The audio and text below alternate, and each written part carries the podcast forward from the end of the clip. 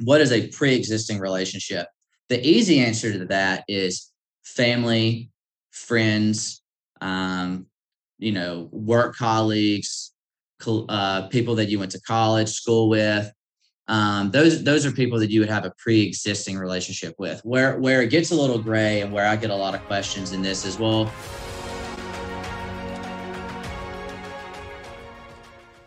Welcome back, everyone, to the Passive Road to Retirement. I'm your host, Andrew Jarrett. Today, we are joined by Kyle Swafford. Kyle is an attorney at Robinson Francman LLP in Atlanta, Georgia. He represents private equity clients in the merger and acquisition of distressed assets and companies, and the turnaround of corporate operations.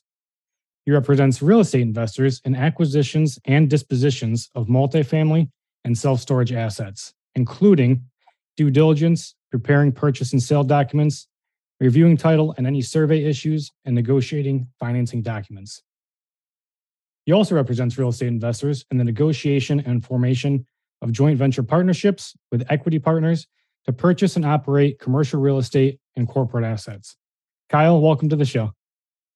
Awesome. Thank you, Andrew. I really appreciate it. And before we get going, I know that you probably have a lot of people that you were looking to interview as well. And I wanted to thank you for your time and, and having me on. I really appreciate it. Oh, absolutely. No, it's a pleasure to have you here. So appreciate you taking the time out as well.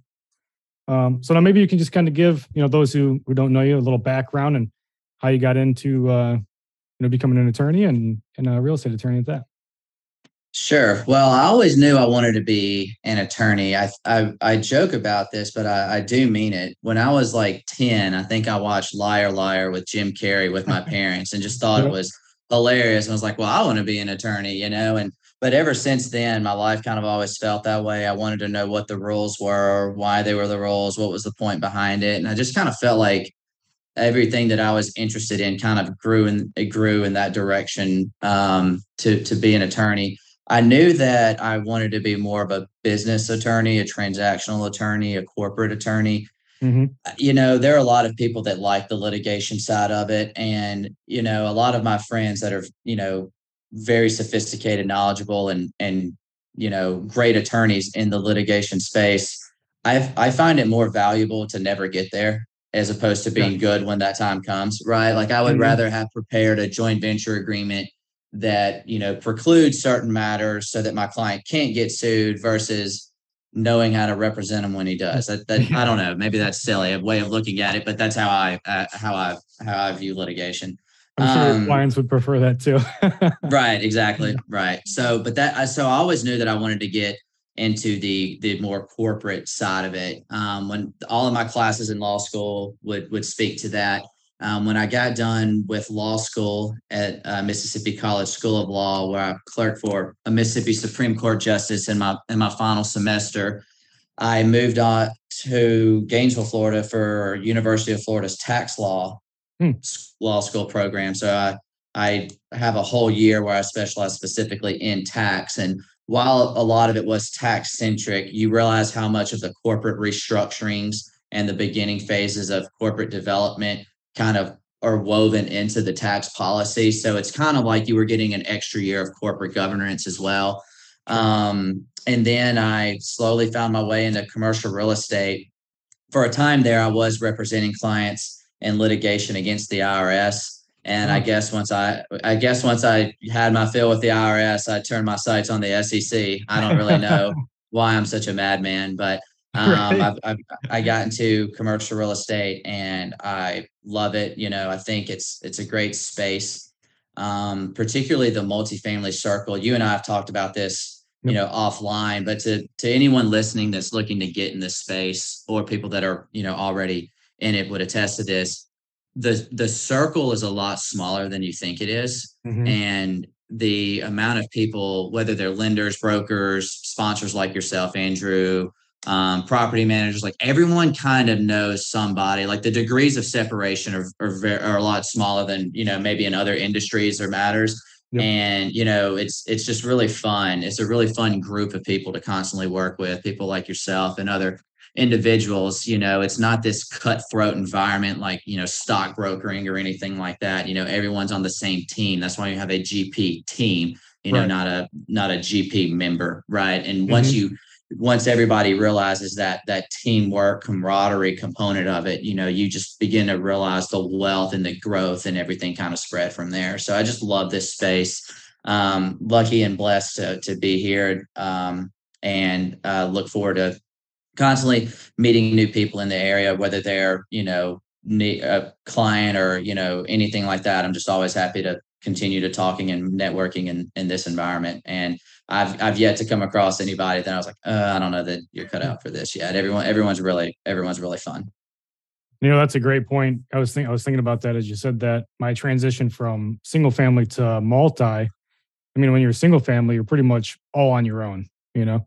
Oh yeah. Uh, multifamily, it's you can't do it without a team. That's uh, totally correct. You know. Yeah. Even absolutely. whether it's you know, underwriting, raising capital, you know, having an attorney on your team, CPA. I mean, you need you need a team for sure.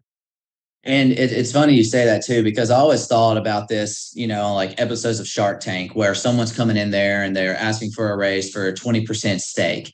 And the shark's like, no, I want 40. And everyone's and and, and everybody is like freaking out. Oh, I can't get 40% away. And I'm sitting here like, why? You know, yeah. I'd rather own five percent of a watermelon than hundred percent of a grape. Like, what are we what are we talking about? Right? Like, like yeah. the whole team aspect makes this thing happen so much more efficiently. And, right. I, and I think you kind of see that in the multifamily space, you know. Uh, the, so the teamwork part of it, yeah, you know, I just never really got that mindset of, of keeping more of it, you know, and mm-hmm. I, I yep. Yeah. No, I totally agree with you on that one.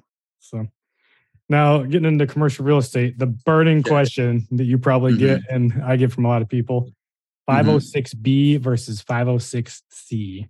Mm-hmm. The major differences. If you don't mind maybe going through those for us. Yeah, not a problem at all. So to to kind of get to that point, I I, I want to state first, you know, some people tend to think that to syndicate, there's some sort of threshold barrier, whatever that may be. You know, maybe it's the number of investors that the the sponsor is going to have or maybe it's the amount of the raise like oh i can joint venture at $300000 and then i'll syndicate, you know, $500,000. There's not this, while there is no bright line rule per se, it, it's really about whether you're issuing a security or not. Mm-hmm. So before we kind of get into the syndication side, I want to explain why you get there. So if you have if you have investors that are seeking any sort of profit ownership or distributions of any kind based on the work of someone else, i.e., you, you're issuing a security that needs to be syndicated. Mm-hmm. So now that doesn't mean that you can't have people in a joint venture that are bringing the capital, but they need to have an active management in in the company. And what I mean by that is you know they need to be on those monthly calls with each other and you know are we going to do this? Are we going to do that? Whatever your renovation plan may be or refinance may be or what what have you. I don't know what your business plan calls for. They need an active role in that management. A, an active role would not be a, a yearly vote on some sort of matter. I, I, wouldn't even say it would be quarterly, you know. So yeah. I just wanted to mention that you get to syndication by way of issuing a security, not by some amount of, of investors or uh, some sort of monetary reasons. But just having said that, the difference in the 506B and the 506C largely is 506B allows for accredited and non-accredited, or a way I remembered it when I was starting out is 50C, 506C, sorry, 506B is for both accredited and non-accredited, whereas mm-hmm. 506C is only for accredited. That C there kind of yep. kind of sticks. So that's the way that I look at it. With a 506B, you can have as many accredited investors as you'd like, but you can only have up to 35 sophisticated but non-accredited investors. Um, and you're not allowed to advertise on any sort of social media or electronic presence the offering itself. You must did have you, a pre. Um, mm-hmm. Did you describe the sophisticated investor too, real quick, just for people? I was going to loop back. Okay, but yes, and and the and the final point to a 506b is you must have a pre-existing relationship with these and with this group of investors or your or your network. So, kind of getting back to, well, what's a sophisticated, non accredited individual? Well, it's anyone that's not an accredited individual. So, someone that's accredited, for example, would have a million dollar net worth, excluding their primary residence. Or if they're single, they made $200,000 for the last two years with the reasonable expectation of making $200,000 this year. If they're married, it's 300,000. That that's your typical accredited investor. You could have these entity accredited investors that have, you know, 5 million net worth or their specific trust institutions or banking institutions or fund institutions like retirement programs and whatnot. But but typically when we're talking about an accredited investor, it's some it's an individual meeting those net worth requirements. So a sophisticated but non-accredited investor would be someone that perhaps is has the disposable money is has been in the finance world before is at least educated in the current economy of affairs and understands the offering that you're uh, describing. Someone like maybe me for example you know i, I haven't made $200000 three years in a row yet or with the expectation of doing so so i would not be an accredited investor. However i would be sophisticated. And that's not because i'm an attorney and draft these documents. That, they're just throwing that out there.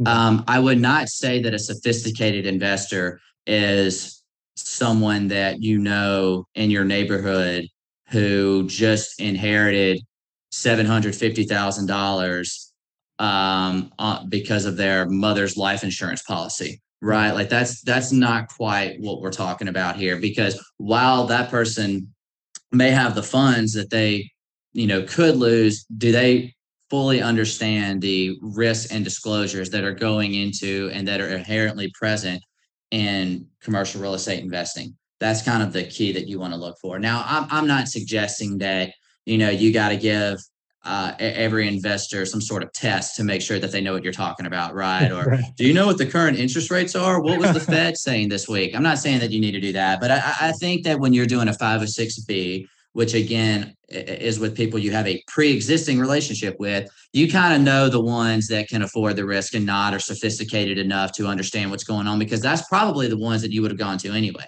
mm-hmm. you know as, as you probably did yourself when you were getting started a lot of books and and and coaching says okay name name 20 people name the first 20 people that come right. to mind that you think would you know be into your commercial real estate investing dream right yep. I, I doubt of the 20 people that you wrote down any of them would not be considered for sophisticated in, in this space, right? You probably wrote down people that you knew you could go to that would at least understand the conversation to begin with. So you kind of use good judgment there. Now, as far as we're talking about what is a pre-existing relationship, the easy answer to that is family, friends, um, you know, work colleagues, uh, people that you went to college, school with, um, those those are people that you would have a pre-existing relationship with. Where where it gets a little gray and where I get a lot of questions in this is well, well, well, what about someone that I met recently, or you know, I met at a at a conference of some kind that wants to kind of get in on the deal. You know, the I, I will say this: the the SEC has yet, nor will they, probably ever issue some sort of guidance defining a pre-existing relationship because the nature of human interaction is so on a case by case basis anyway. How can you define how do you define friendship? How do i define friendship right? Like it's it's going to be different in every way right? Right. So what what we have always recommended to our clients is what we call like a, a, a three touch rule. So you meet somebody and whether it's through your website or some sort of interaction. Um, you you tell you just mentioned that you're in commercial real estate. They want to hear more about that. You set up an initial call where you find out more about them. What is their o- occupation?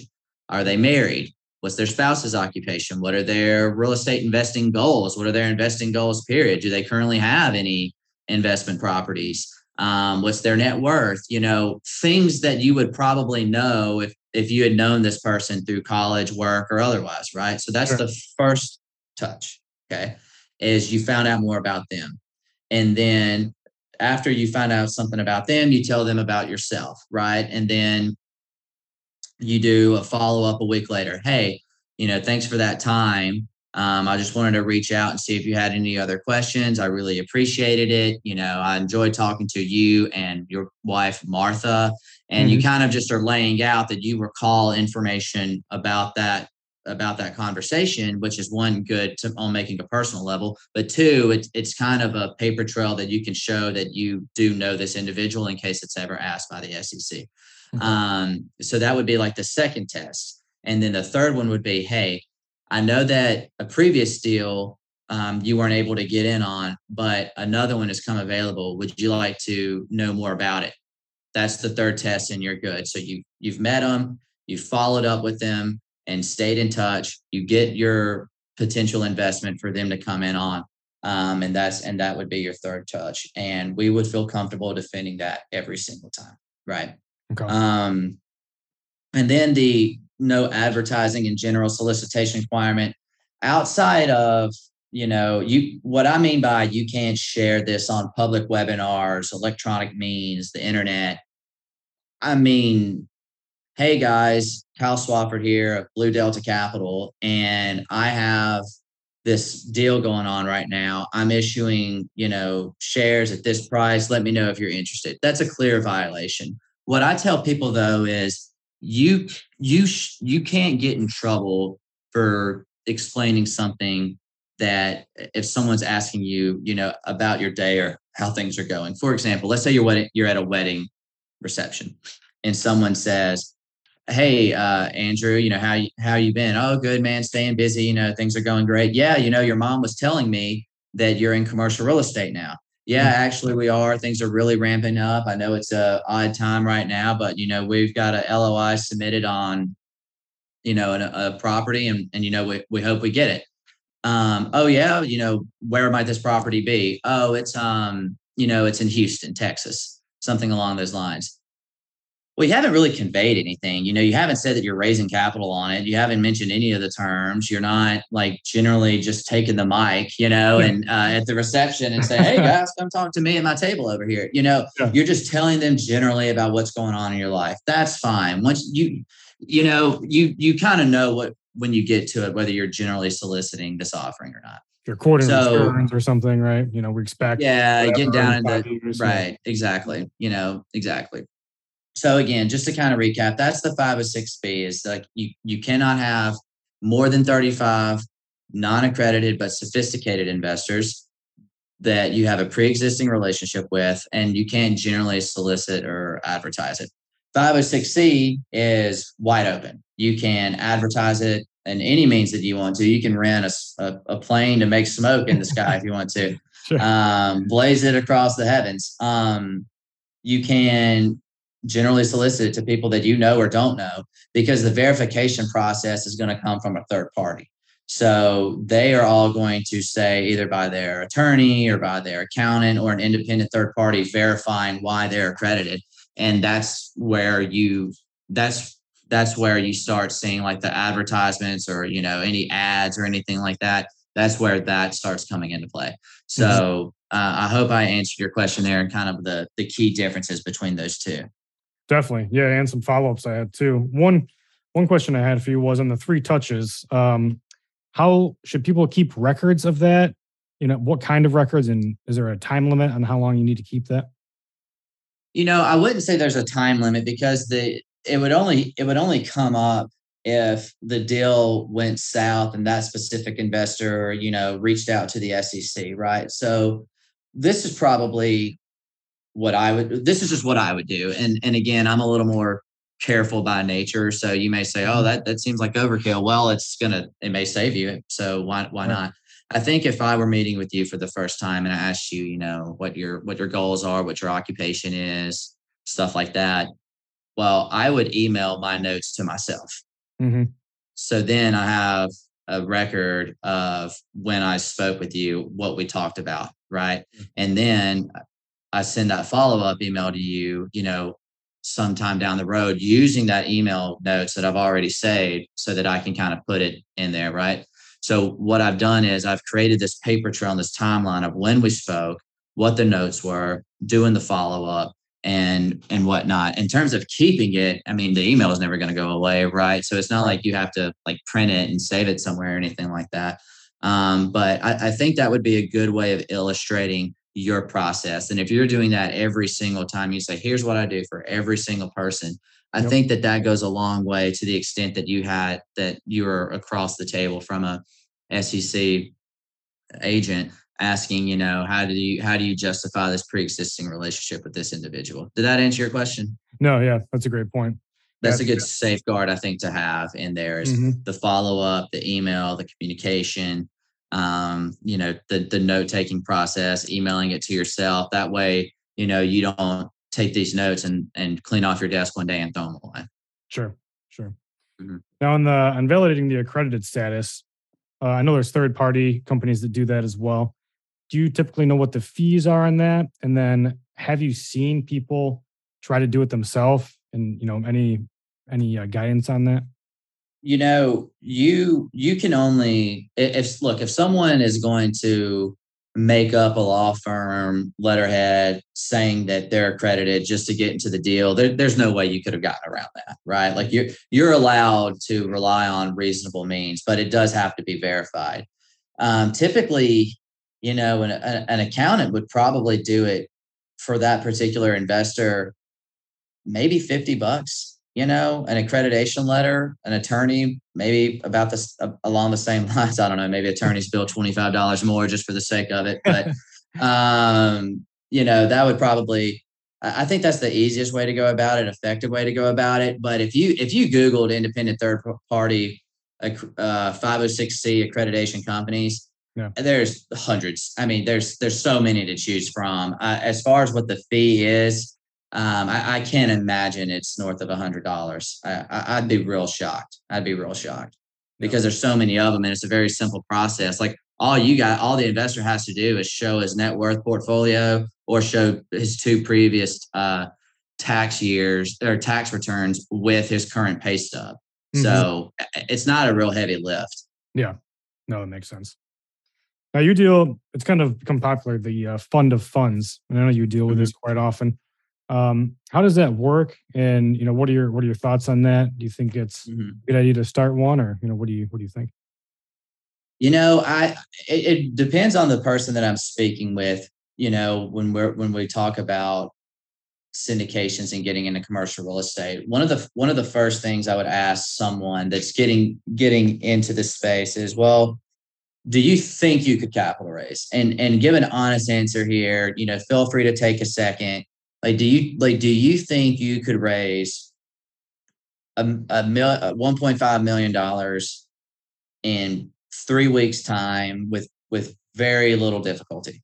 Sure. If they say yes, I typically try to steer them, at least initially, as a fund to fund capital raiser on someone else's syndication. And the reason I'd, I'd suggest that is if you have capital people with a deal will find you. True. Right. Like yeah. that, that, that won't be a problem. Mm-hmm. However, just because you underwrite a deal and have a good deal doesn't necessarily mean that you'll get all the funding for it. And yep. typically, if you can capital raise on someone else's deals, even you know yours, for example, um, you're going to be with a sophisticated sponsor by that point who, and you're going to learn how to effectively implement a business plan if it's value add, knowing when and how and what's the what's the typical cost. Like I, I don't know if you've dealt with this before. I would hope not, but you know, someone like you probably knows the average cost to either do a light, medium, or or full renovation on an apartment complex. Sure. Well, when you go to make that when you go to implement that strategy with your underlying property manager and they come back with a bid of $5,000 north of whatever that would be, well, that's going to be a red flag to you because you probably know that they're getting a kickback from the contractor that's doing the work, right? Right. Somebody doing this for their first time wouldn't necessarily know that. Mm-hmm. So they might miss things like that. So the, the point I'm making as a whole is that you get in with a sophisticated management team that effectively runs this business plan. You get to learn from that.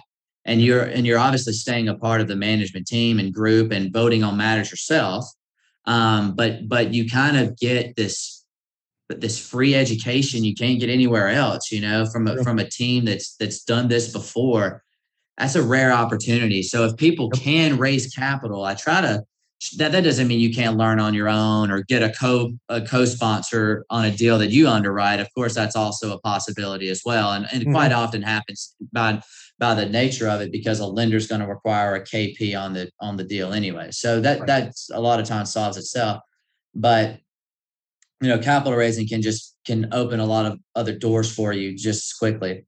Now, the same rules apply to a fund to fund as it would a direct to asset syndication, right? So, when we were talking about syndications earlier, we were talking about forming a company to raise capital to specifically purchase a piece of property.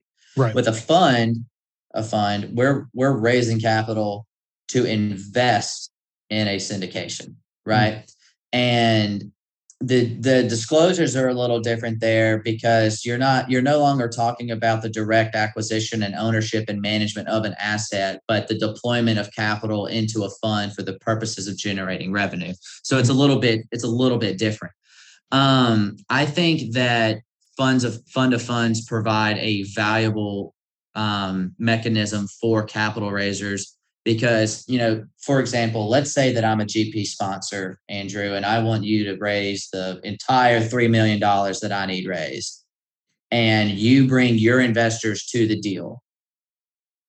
Well now i know who your investors are. Right. Right? Mm-hmm. and on the next deal what if i i have all their contact information now it's on the subscription agreement. Yep if i reach out to them right I don't really need you anymore. Yeah. So it, now that would be a horrible way of doing business, and right. I, that, but you'd be surprised that happens a little more than than than not. Now I think typically the people that would pull some, you know, swindling nonsense like that are typically going to find themselves out of this space sooner uh, than later. Agreed. Um, but but it could happen, or God mm-hmm. forbid, you know, they say you know, you go capital raise for us and you'll get 30% of the GP, you get all the ducks in a row and then they bump it back down to 15. Well, what do you what do you do? Right. So I'll address that in a second. But you the the the beauty of the fund to fund is that all of your investors are investing over here and then the fund is investing down in the syndication signing a subscription agreement so the other gp individual won't know who those investors are so it, it protects you from being removed from deals otherwise, and it still affords your investors the anonymity that they may value anyways. So that's the that's the major component of a fund to fund. And I, I, you know, I get it. You know, some people may say, well, if I come in on the GP team, they're already spending X amount on a syndication. And then if I have to do this, you know, is it is it just spending a lot of money? I mean, maybe, I don't know. Like what what's it worth to you to keep your investors to yourself? I mean, that's only a question that yeah. you can answer. Right. I have a cl- I have a client that on a closing wouldn't even give her investor list to a lender, really? and you're just going to give it, and you're just yeah, uh, and and you're just going to give it away to another GP sponsor. I, I, don't I don't I don't see why you would do that. So yeah. now the way to get around some of that, uh, some of the prevention of you know decreasing this otherwise agreed upon uh, GP split, what what we recommend, and I actually talked to someone about this today. It's funny, um, is making a side letter. So you know, Andrew would send a side letter to me saying, "You need me to raise three million dollars. Um, if I do raise the three million dollars, then I would receive uh, thirty uh, percent in the in the GP company and have an active role in the management of the company." Right. Sure. Um, and and you could even say and make it pro rata, meaning you only raise two, you get 20. You did, you know, whatever. Like you can right. you can make it, you can figure out what the core terms are there. Sure. And the, and that gives you comfort because now you know that you're locked in on what you need to do. And I would think if you're sending me a side letter like that, then that that tells me you can close. So it kind of makes everybody kind of work together and know what the terms are. And sometimes, you know, terms can just be forgotten. You know, if you're a sponsor, if you've ever been a sponsor and have been stressed about raising capital before, um, or or just initially, you know, you've probably had thoughts with different people. Um, and, and you may not know what you what you said at any given time because you talked to seven different capital raisers just to see if they were interested, let alone that they actually said yes, right? You've probably spoken to 12 to get confirmations from four to iron out the details with 2 mm-hmm. right? You may you may not remember what you said, and but that's the or I may not remember what I said, but that's why you bring me that side letter agreement so that we Sure. can iron that out. Yeah. Um, I, I hope I kind of answered your questions there on on fund of funds and and kind of uh, a, a higher viewpoint of of kind of like how how that's worked in this space. Definitely. And the side letter is a great, you know, a great point because it can get confusing when you talk to so many people trying to remember, you know, the agreements and what you what you said. So, Right. And and I do want to be clear too, you know, when I say get a percent of the GP team or the or the GP entity, you know, you still have to actively participate in the management of that company. You know, I'm sure that that underlying management agreement will have some sort of the members will vote pro rata on their membership interest. You you still need to do that. And the reason I say that is because the SEC doesn't allow you to get anything for brokering capital, right? Like that's that's against the law. Yeah. So now, but you, but you know, if you get voted out, you get voted out. Like you know, like if you get eh, or if you get outvoted on a particular matter, then then that just is what it is. But you, but you got to be in these you know monthly calls with the GP team and, and voicing an opinion and whatnot. If they're just going to give you some GP cut and kind of you know go go sit in the corner, the adults are talking. Right. I, I don't know that that's really the type of deal that you want to be in um, because you, you're not really complying with the with the SEC and if and if and if we're doing that already, then how, how are we going to handle further further deals? So just be mindful of that. I'm saying get a cut of the of the of the company, but you still actively participate in it. Right. Yep. And actually, just uh, that was one of my questions, just to prove kind of how serious a violation like that could be. Do you know what some of the consequences could be, or anything you've seen? You know, somebody get in trouble with with them with the SEC. Well, none of none of our clients have ever run into those situations because we steer them away from it. You know, with Sure. with with great intent and reason why. Um, one of what I, I can say this, it, it's kind of like having an IRS audit. Um, if the IRS is auditing you on 2017 and 2018, that's just going to complicate things in 2019 and 2020, right? And then you're going to have to source that and validate why you did this, that, and why you're doing it now, and it, it just kind of slows down everything. Well, if the SEC is looking into you on, you know, I, I don't know, syndication fund one, well, they're naturally going to ask, are you in any other syndications? Yep. If so, what are they? Well, now they're going to look into your syndication two, syndication three, and then if you're ca- and then if you're capital raising with another group, for example, like where it's a fifteen million dollar raise and you're bringing three, and this person's bringing three, and you know Raquel's bringing three, and all these people are coming together. Um, that entire GP team is going to be slowed down because the SEC is like, we want to know more about this. You know, like Right. it, it, it gets to a point where by the time they're investigating you, it just makes you so dead in the water that you can't further along your career in this space. And it's Yeah. just not worth it. Right. It's just not worth it. It's not worth it for a GP stake. It's not worth it to try to get that pre-existing relationship with somebody. I mean, just the the the sheer. I mean, God, to defend yourself against an SEC investigation, that's easily going to be twenty grand, easily. hmm Uh, uh, it, whether retainer or hourly doesn't matter. So it's it like I said, it's just not worth it. Yeah. Um, you know, just stay away from that. You you don't need to get into this space that bad. Right. Um, that would be my my advice. Yep, totally agree. Now, what um, you know, you deal with a lot of a lot of investors, sponsors. Do you have any, you know, maybe two, three, or whatever common mistakes that you see people make before maybe they come to you and you kind of teach them what not to do? You know, so yes and no. Um, typically, a someone starting to get in, into this space, you know, may may not know the difference between uh, adequately prepared purchase and sell agreement for made by an attorney versus signing the the, the boilerplate broker PSA agreement. Mhm. Never, ever, ever sign a a broker PSA and and call it a day. Yeah. Um, the reason why is there are no seller representations and warranties. Is the rent roll accurate? If it's not, so what? What what what's it to them? They they didn't rep and warrant that. All Mhm. they're probably repping and warranting is that we're a valid entity. We can authorize this transaction, and and you know we're located in the blah blah blah right but the actual truth and verification of these documents the rent roll the t12 the bank statements all that what, what if it's just a lie and yep. you can get shady sellers sometimes and it's not that the broker's doing anything inappropriate the broker just you know to my understanding is gets paid one or two times at the execution of the psa and at the closing so if they can put together a five page purchase and sale agreement and put it in front of you, well, that that's what they're going to do, right? Whereas we would make a purchase and sale agreement that makes the seller rep and warrant certain things. We're going to fight for a financing contingency because this market is insane right now. Yeah. Uh, you know the economy, the Fed, the interest rates. We actually talked about this privately before we we got on.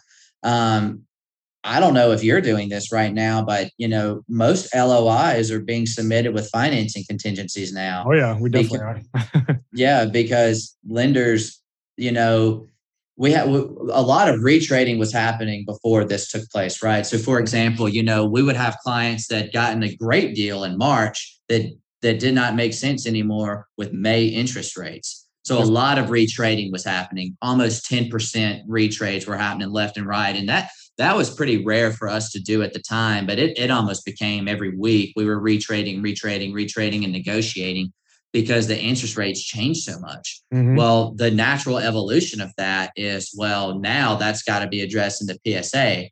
We're not going to retrade anymore. We want to state it stated up front. There's a financing contingency. That's not a financing contingency. There's no way in hell that's going to be in a broker contract, right? Yeah, so that's yeah. kind of the way that that's kind of the way you want to go about it. So don't don't sign broker PSAs. If you if you have, or if you're going to, because look, you know, maybe it's a you know maybe it's a, a, a one million dollar property. You know, you can sign the broker PSA, but get your attorney to a draft an addendum to the PSA, which says here the seller and rep, seller reps and warrants the following things: one, two, three, four, five, six, seven you know, at least get some sort of coverage. You yep. know, like I, I, get, you know, it's not particularly cost effective if the purchase price is so low. I, fine, I, I, guess I can be open to that argument, but do something. Don't just sign a seller, uh, uh, excuse me, sign a broker uh, contract. Um, another thing that I think uh, new sponsors probably do is, is that I don't think that they initiate a, a, a hurdle, an IRR hurdle in their offering like they need to. And um, a hurdle, as you know, is kind of where if we have made your money back and some in a quick and effective manner, it used to be a 70 30 split. But if we get you a 16% return on your money within a certain amount of time, it goes to 60 40. Mm-hmm. Well, the reason why that's important is you're probably refinancing out of this property in year two or year three. So hitting that IRR hurdle happens almost, you know, within half the time of your business plan. And you're otherwise leaving money on the table that could have otherwise been there for you. And for you to make them that kind of money, there's a real value in having that win-win relationship. You know, you I could probably do a podcast for on you and you telling me all this stuff, but you know, you so much goes into the underwriting so much goes into the due diligence. So much goes in the interest rate caps, uh, insurance, loans, um, capital raising, dealing with the uh, you know the the investor relations. Mm-hmm. Just to close, then to close of doing the business plan, right. discussing whether we refinance now, and you know making sure that your loyalty to your investors mean that you know you'll take a job bartending before you lose their money right? Like you you got to make sure that the deal makes sense for you as well. That that's all i'm saying. And, and if you can do that in part with a win-win scenario by implementing a irr hurdle i think you got to do it, I, it it's it, but I can tell you that the, the the clients that I have where an IRR hurdle is not implemented are are newer in, into the space and they slowly grow out of that. Yeah. It's interesting you brought up the financing uh, contingency. I didn't tell you this, but we just lost a deal actually. We went in same purchase price as the other the other buyer, the other group, and uh, we lost it because we refused to waive the financing contingency, and they they went in with no no contingency. But you know, today alone, we're looking at maybe 75 basis point raise. I mean, that could be a big deal. oh, I know. And I think too, look at us uh, speculating about the future here with our crystal balls. But, you know, I, I think what you're going to see is that a lot of people made a lot of money buying in 2018 and 2019, selling high in 2020 and 21. I think what you may see is a lot of those people that bought in 2020 and 2021 not anticipating and really stress testing stress testing their underwriting mm-hmm. are going to see the downfalls of that in the upcoming months and quarters because if they didn't stress test that variable interest rate at 8% for an entire 6 months and or not getting the rent increases that they thought they were going to get you're going to start seeing a lot more properties on the market and oh, yeah. what has been a seller's market is about to be a buyer's market probably mm-hmm. yep. um, I, I, obviously i'm never advocating for anyone to lose or anything like that but i i think that people that might not have anticipated an adequate underwriting process or, in, or did not anticipate what could happen um, and did not have an a- adequate underwriting process are, are, about to see that you know they they might be under right now you yeah. know with the way the interest rates are going and may not be able to cash flow it like they thought they could and, and i think you're going to start seeing a lot more properties become available for that reason yep. I believe I, I, heard this was like the fastest interest rate hike in history as well. I mean, they're raising mm-hmm. rates extremely aggressively. Mm-hmm. That's that's a really good point. Um, okay, how how would somebody contact you? Do you have an email or a phone number? How do they how do they find you? Sure, absolutely. So um, on LinkedIn, you can find me. My name is Kyle Swafford, K Y L E S W A F as in Frank, F as in Frank, O R D as in David. Um, my LinkedIn profile is a bit more professional. I don't look like some hipster in Nashville about to go brewery hopping or anything like that. Um, but that's you can find me there on LinkedIn. My cell phone is 662 588 1990.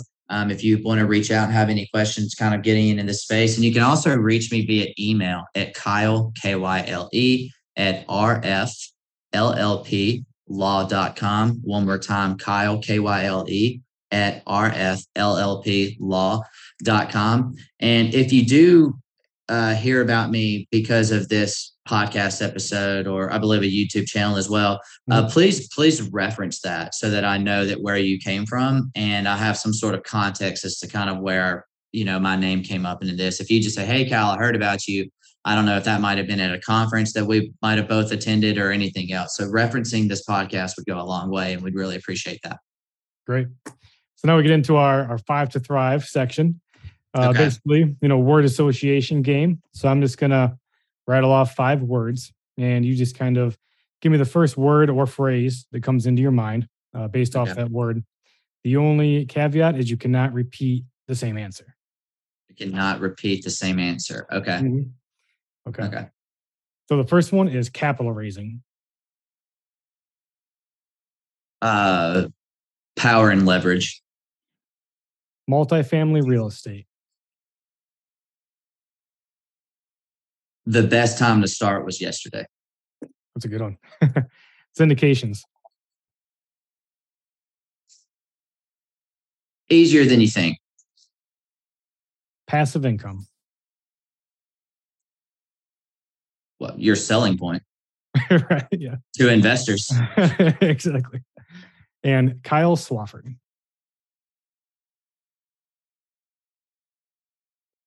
Just a, a, a transparent guy. Um you know I've, I've never really thought of myself as you know uh kyle swafford this you know sophisticated commercial real estate you know attorney in atlanta georgia and all that. I'm just i'm just me. You know i happen to do that um, you know, I just try to be transparent and honest with clients because that's what I'm expecting of them, you know? Right. Um, so, you know, you you definitely are a great resource. I mean, I would recommend everybody reach out to you. That's for sure. Uh, thank you, Andrew. I, I appreciate that. But yeah, just a, that's just what I am. Just a, I'm just a guy from the Mississippi Delta that's here in Atlanta and you know, I'm looking to help as many people as I can and get to know as many people as I can. So yeah, just I guess who is Kyle Swafford? Just just down earth guy. I don't know.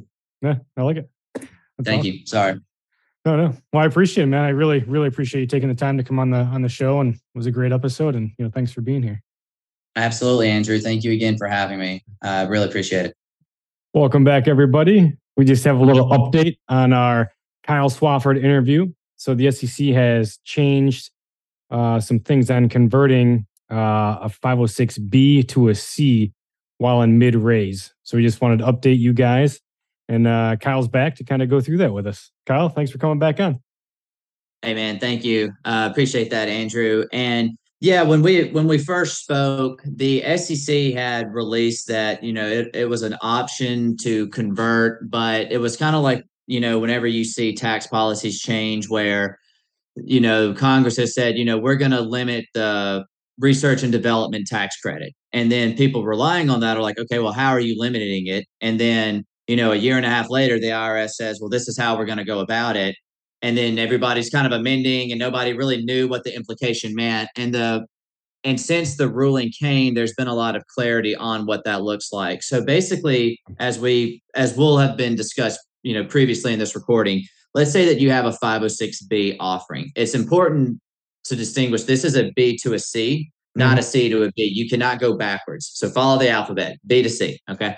So when you start with a 506B, um, let's say that you need to raise $5 million, right? And between your network of investors, you're at about two and a half million, maybe half of it, maybe you're at four, whatever your number is, you can't, you've, you've recognized that you cannot re- meet the rest of it and maybe you've capped out the 35 non-accredited investors so another capital raiser that could have helped you um, would have relied largely in part on non-accredited and there's the cap and, and that doesn't work either well one of the things that you can do is convert that 506b to a 506c now it's important to note that if you do that you're terminating the 506b so when you terminate it you can no longer take subscriptions from that 506b offering. So if you've hmm. got a non-accredited investor that you know has said yes, I'm interested for a hundred thousand um, dollars, and you go to convert and or, or you've converted and you terminated, you can no longer take that hundred thousand dollars anymore. You want all of the non-accredited investors to be fully subscribed and fully funded.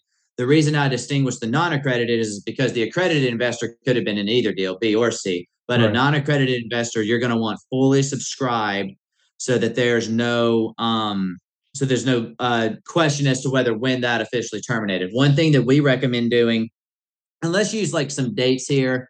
Mm-hmm. You know, depending on when you hear this recording, it can change. But let's just assume we're starting October 1st. Um, you've got your PPM documents on October 1st, and you're sending them out and you know ahead of time about what your soft commits are going to look like. So you say, okay, October 15th, we're going to terminate the B. That's our plan, right? Maybe you give that a couple of days, maybe it falls on a weekend, whatever, but you but you give that that's your date. That's your plan at least. So what you want to do is you want to have something like maybe a company resolution um, put in the minutes and and everybody, all the members come together and agree on that, or the management team comes together and says, okay, on October 16th, we're no, we are we are terminating on October 15th, mm-hmm.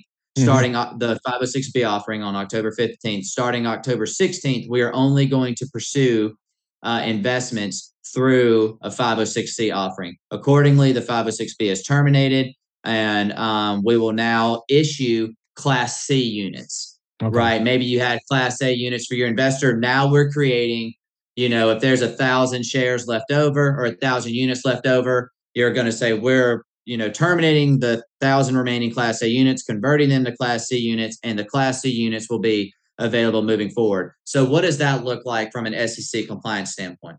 Well, you have class A units or B units, whatever you had. You had a class of units for the 506B offering you have an entirely new set of units for the for the new 506c offering you have a company resolution clearly indicating you know that um, you terminated the b and you went forward with the c um, and then all subscribers moving forward are getting c units so it, it's not only is it clear from the date of the subscription agreement and relate as it relates to your company resolution but the the unit itself is different than previous units. So that's where, um, you know, that's how that we're recommend going about this. You know, obviously, if you indicate to your attorney mid raise that you need to do this, you know, you might need to amend the operating agreement as it stands.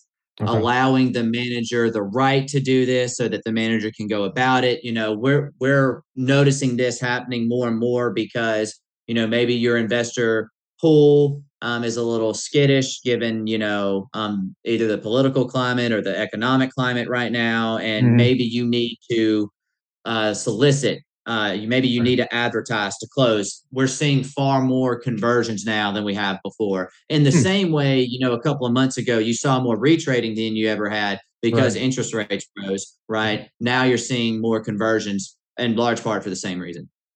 Okay.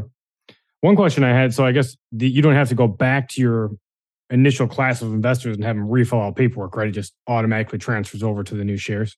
It, it just automatically transfers over. Now, keep in mind you were doing a 506B offering. So when that closes, you need to go ahead and file your Form D and your blue skies on the investors that came in the 506B offer. Okay. When you've converted, you now have a 506C offering. So now you need to file a 50, a Form D for your 506C and new blue sky filings for the investors moving forward. So you're not filing on anything previously. Like, mm-hmm. let's say it was a $5 million raise and you did two and a half and two and a half. Well, when you convert, you're not doing a raise of 5 million. That was already covered in the B. So you're doing a raise of 2.5.